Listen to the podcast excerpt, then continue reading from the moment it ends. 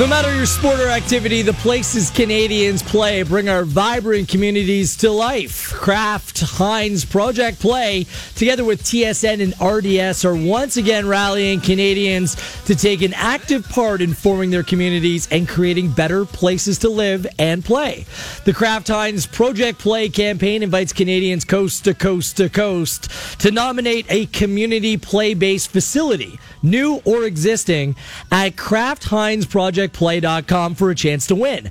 Nominations are now open, and the grand prize winner will receive $250,000 towards a recreational facility upgrade with three second uh, second prize winners, each receiving twenty thousand in play-based infrastructure upgrades. This is Toronto today. Gareth Wheeler with you, joined by TSN's James Duthie, who happens to be a Kraft Heinz Project Play Program ambassador. That's a big title, James. That sounds pretty. Uh pretty impressive, doesn't it? Do Yeah. you think that I should ask all the guys on the panel to address me as Mr. Ambassador? I think so. Yeah. I, I think so too. It actually sounds way more important than anything I would ever deserve. and then, Wheels. then you can add the King of Kraft. You know, the, the heir to Heinz. Well, the amount of the amount of Kraft Dinner I've eaten over the years, I probably would be yes. No kidding. Do you eat ketchup on your Kraft Dinner? um, organic ketchup. Yeah, Yes. yeah. Yes. I, I've switched off the normal ketchup. I, I have no problem with it. It's just a lot of sugar for me. No, we do the organic ketchup too, much to my children's chagrin, because when they go to a restaurant and the old uh, other stuff is there, they seem to enjoy it much more. But Absolutely. I'm on your train, buddy. You know, my diet's a lot like yours. My, my wife is all about the Heinz ketchup. She can, like, we go to this one local restaurant and they bring their, like, homemade ketchup. Right. And she won't touch the stuff. She's like, give me the Heinz right away. I love her even more. Yes. Uh, James, this is a big project going on yet again. We've seen the promotions for this on TSN. Mm-hmm. Uh, what's your role as being an ambassador towards this program? I really just doing this, Wheels, talking about it as much as possible because I am a, a, a big believer in it, and I was thrilled when they asked me a couple of years ago to start being an ambassador for it. Uh, like you, like most of your listeners probably, I grew up uh, basically two places: the soccer fields behind my house and uh, and Blackburn Hamlet Arena to play hockey. And it's funny when I when I was a kid, we didn't have we had a real lack. Soccer was my was my game growing up before hockey because I spent my early years in in Victoria, and uh, we didn't have enough fields. And my dad ended up being the president of the soccer association, the Gloucester Hornets, and was involved in pushing the town and the National Capital Commission in Ottawa to to build this massive. Uh, soccer complex with 10 fields right basically almost in my backyard. I think he was a little uh, he used his own power to get it like two minutes from his house. Right. but uh, it's funny my, my daughters play now and we had a tournament back there last year so it was kind of full circle of life thing where i was back there. And, and that's basically what this is about is whether it's a soccer field or a hockey rink or a baseball diamond or anything uh, beyond the big sports, every community in Canada, I would say, has has needs where something's in disrepair or the basketball hoops have broken down or the field's no good anymore.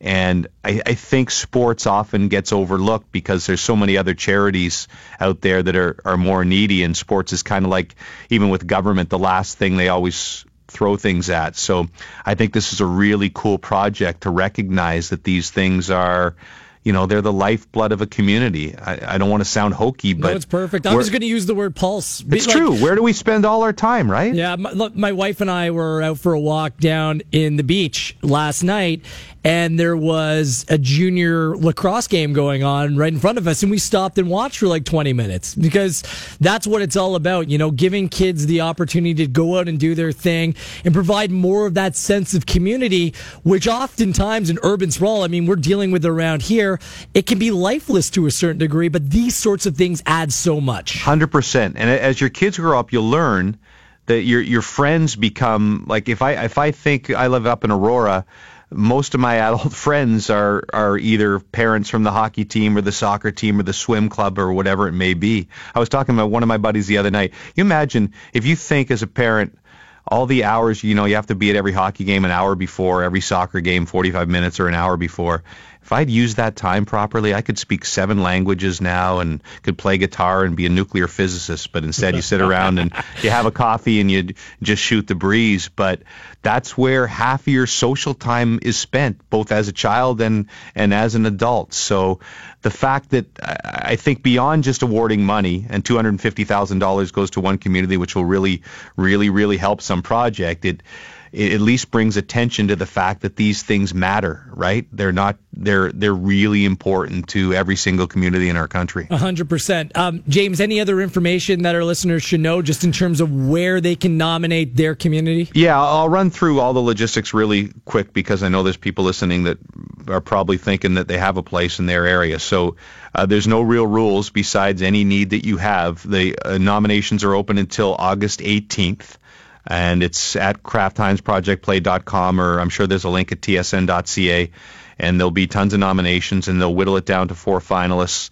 And there'll be a voting process through all the country for September 8th and 9th where anybody can vote and obviously we'll present the stories of the finalists on TSN and the winner will be announced September 16th. So that's basically all you need to know. The rest is all explained on the website. Good stuff. Uh, James Duthie, Kraft Heinz Project Play Program Ambassador, and he also hosts TSN Hockey and some other stuff. I don't know, some stuff. Uh, you just got back from Hawaii, didn't you? How was that?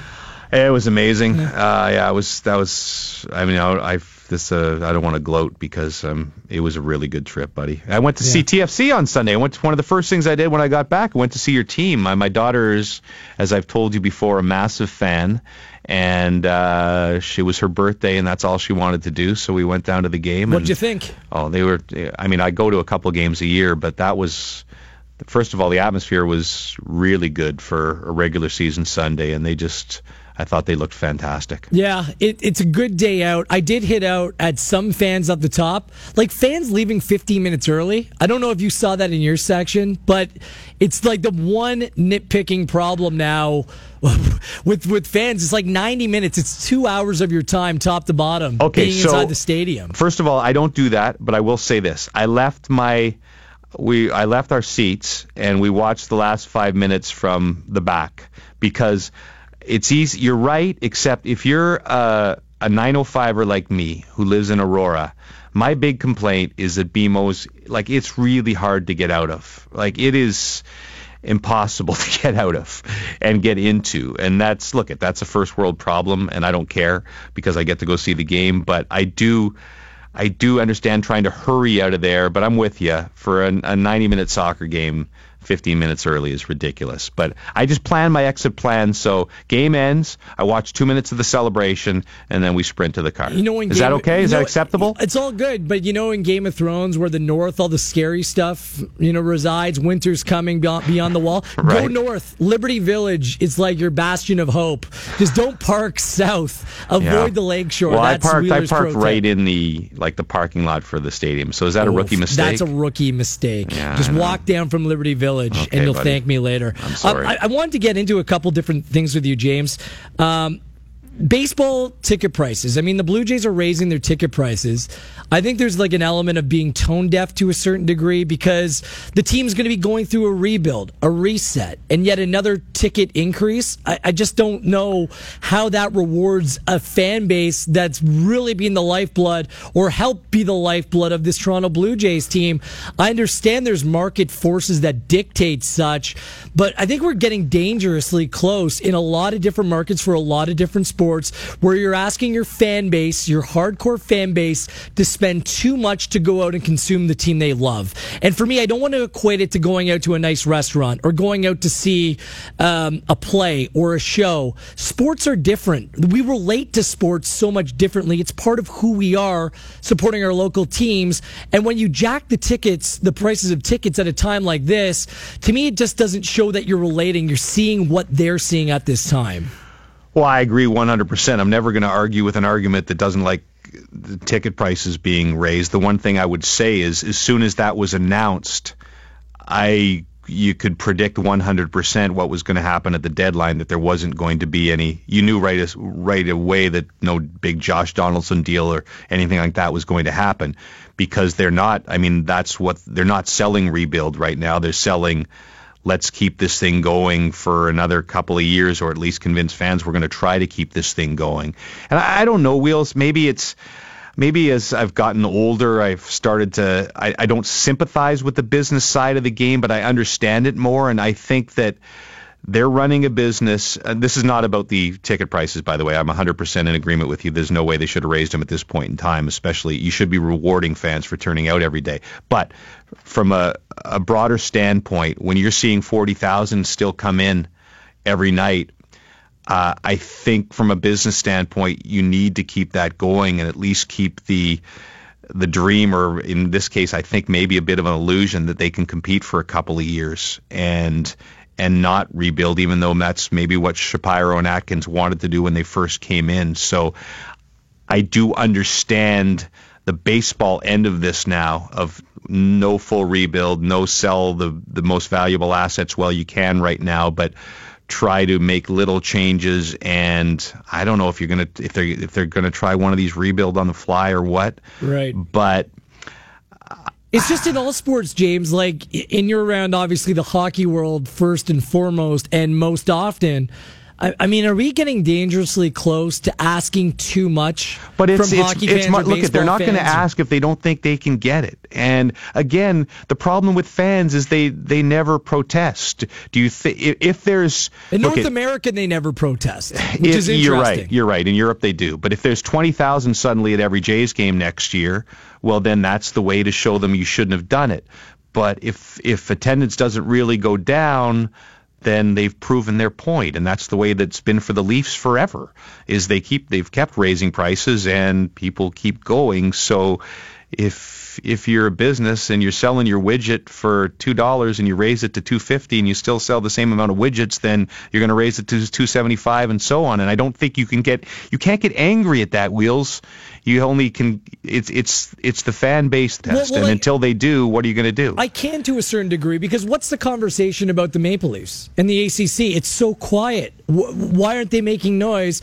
Well when the only people that can afford or the vast majority of people that can afford your tickets are just corporations mm-hmm. you know tickets that are handed out for people to do business mm-hmm. i mean that's that's the sort of atmosphere that you're going to get right so uh, it's it's just about who the blue collar hardcore fan is kept out. And it's not just with hockey, it's with that's how it's going in all sports. Yeah, and that's and, well, and that's, that's been a problem for, for, a while though. Yes. You're right. It it has been. Uh, and I don't know, you know, what you can do about it. Hey, the CFL's very affordable right now. Exactly, but that's why when I I've gone out to a couple Argos games this year, I've had a blast. Things are relatively cheap. Yeah, I would like to see cheaper concessions on the inside. Right. But that being said, that's an affordable day out. If no, I can you know, spend I, 30, 40 bucks for a TFC ticket, that's more affordable than paying, you know, yeah. exorbitant prices elsewhere. You know, uh, as an aside to this, I, I just sat there at that TFC game and I said, man, I wish the Argos could get this you know, or or th- three quarters of this. I'm a huge soccer fan. I'm a huge football fan, you know, and it's different. And TFC's nurtured this incredible atmosphere uh, over the past few years, and they've had success because of it. But uh, that that that is a really cool place to watch a game when it's full and the crowd is into it. And you know, I, I really hope the Argos can get there. I'm not sure they can, but I really hope they can. Duffy, I got one more for you, and I, I kind of, in a roundabout way, got to this topic uh, last week well, the NBA and the NFL, they've done a masterful job at making sure their sport is in the news cycle 12 months a year. Mm-hmm. It doesn't work that way for hockey. And I know people need vacations, people get away, they have their own lives. I totally understand it. But in hockey, the same discussion isn't had 12 months a year. And I think that's to the detriment of the sport. Why is that exactly? Well, I, I think you're right to an extent that the hockey season's so long that in July and August is a complete shutdown period. I mean, basically, the hockey season equates to you can basically personalize the hockey season to Bob McKenzie. As long as Bob McKenzie's around tweeting, then there's something going on. As soon as Bob disappears to go to the cottage for two months, everything shuts down. that's Bob McKenzie is hockey that way. But it, it no, it is true. Like more, all of hockey goes cottaging basically in the summer, and I know you know some of that. I think that's okay. I, I know what you're saying. For, for much of a lot of the NFL news was negative for the longest time. The NBA has had a fantastic off season. I, I would say for owning the headlines, don't you think? Oh, like oh, yeah. the this the Kyrie stuff and the LeBron stuff that has dominated. I don't remember an off season for basketball where basketball was talked about so much. And yes, it would be nice if if hockey was like that, but it just it's the nature of things that a hockey players don't trash talk each other during the summer and b everybody goes to the cottage so personally i don't mind a break from it but i know what you're saying sure. Pure, do fans need a break from it though like no that, they don't they wonder, don't it's know? it's funny i think the tsn account uh, tweeted something today about do you miss hockey and bob said no I'll ask, I'll tell you when I do. and he, you know, Bob's a massive hockey fan, as am I. But the season is long, and you do. I, I personally need to get away from it for for a while. But I think the diehard fans don't, and they love talking about it all the time, and that's great. But once you got past the Connor McDavid contract, that was it. I, I think it's a bit of a weird year too. There wasn't a big, great group of free agents, no. so and there weren't any huge names. And from our standpoint, eh, you know, in Toronto we've had a lot to talk about in other off seasons because there's been so much that could happen as far as trades and unloading this and that. Whereas this now there's some so much stability with the Leafs that July July and August are fairly boring, and that's a good thing for the organization, but not so good for talk radio. Don't worry, buddy. I'm going to carry the torch. I got some doozy topics coming up later on this week, buddy. Good to know, man. Doozy topics. Uh, congratulations with this project. Uh, honestly, it's going to be great, um, and we'll see which which community wins out in terms of the Kraft Heinz Project Play Program Ambassador. Follow him on Twitter at TSN James Duthie for more information. Thanks for this, James. Appreciate it. Okay, thanks for having me on, Gareth. James Duthie joining us here on Toronto today.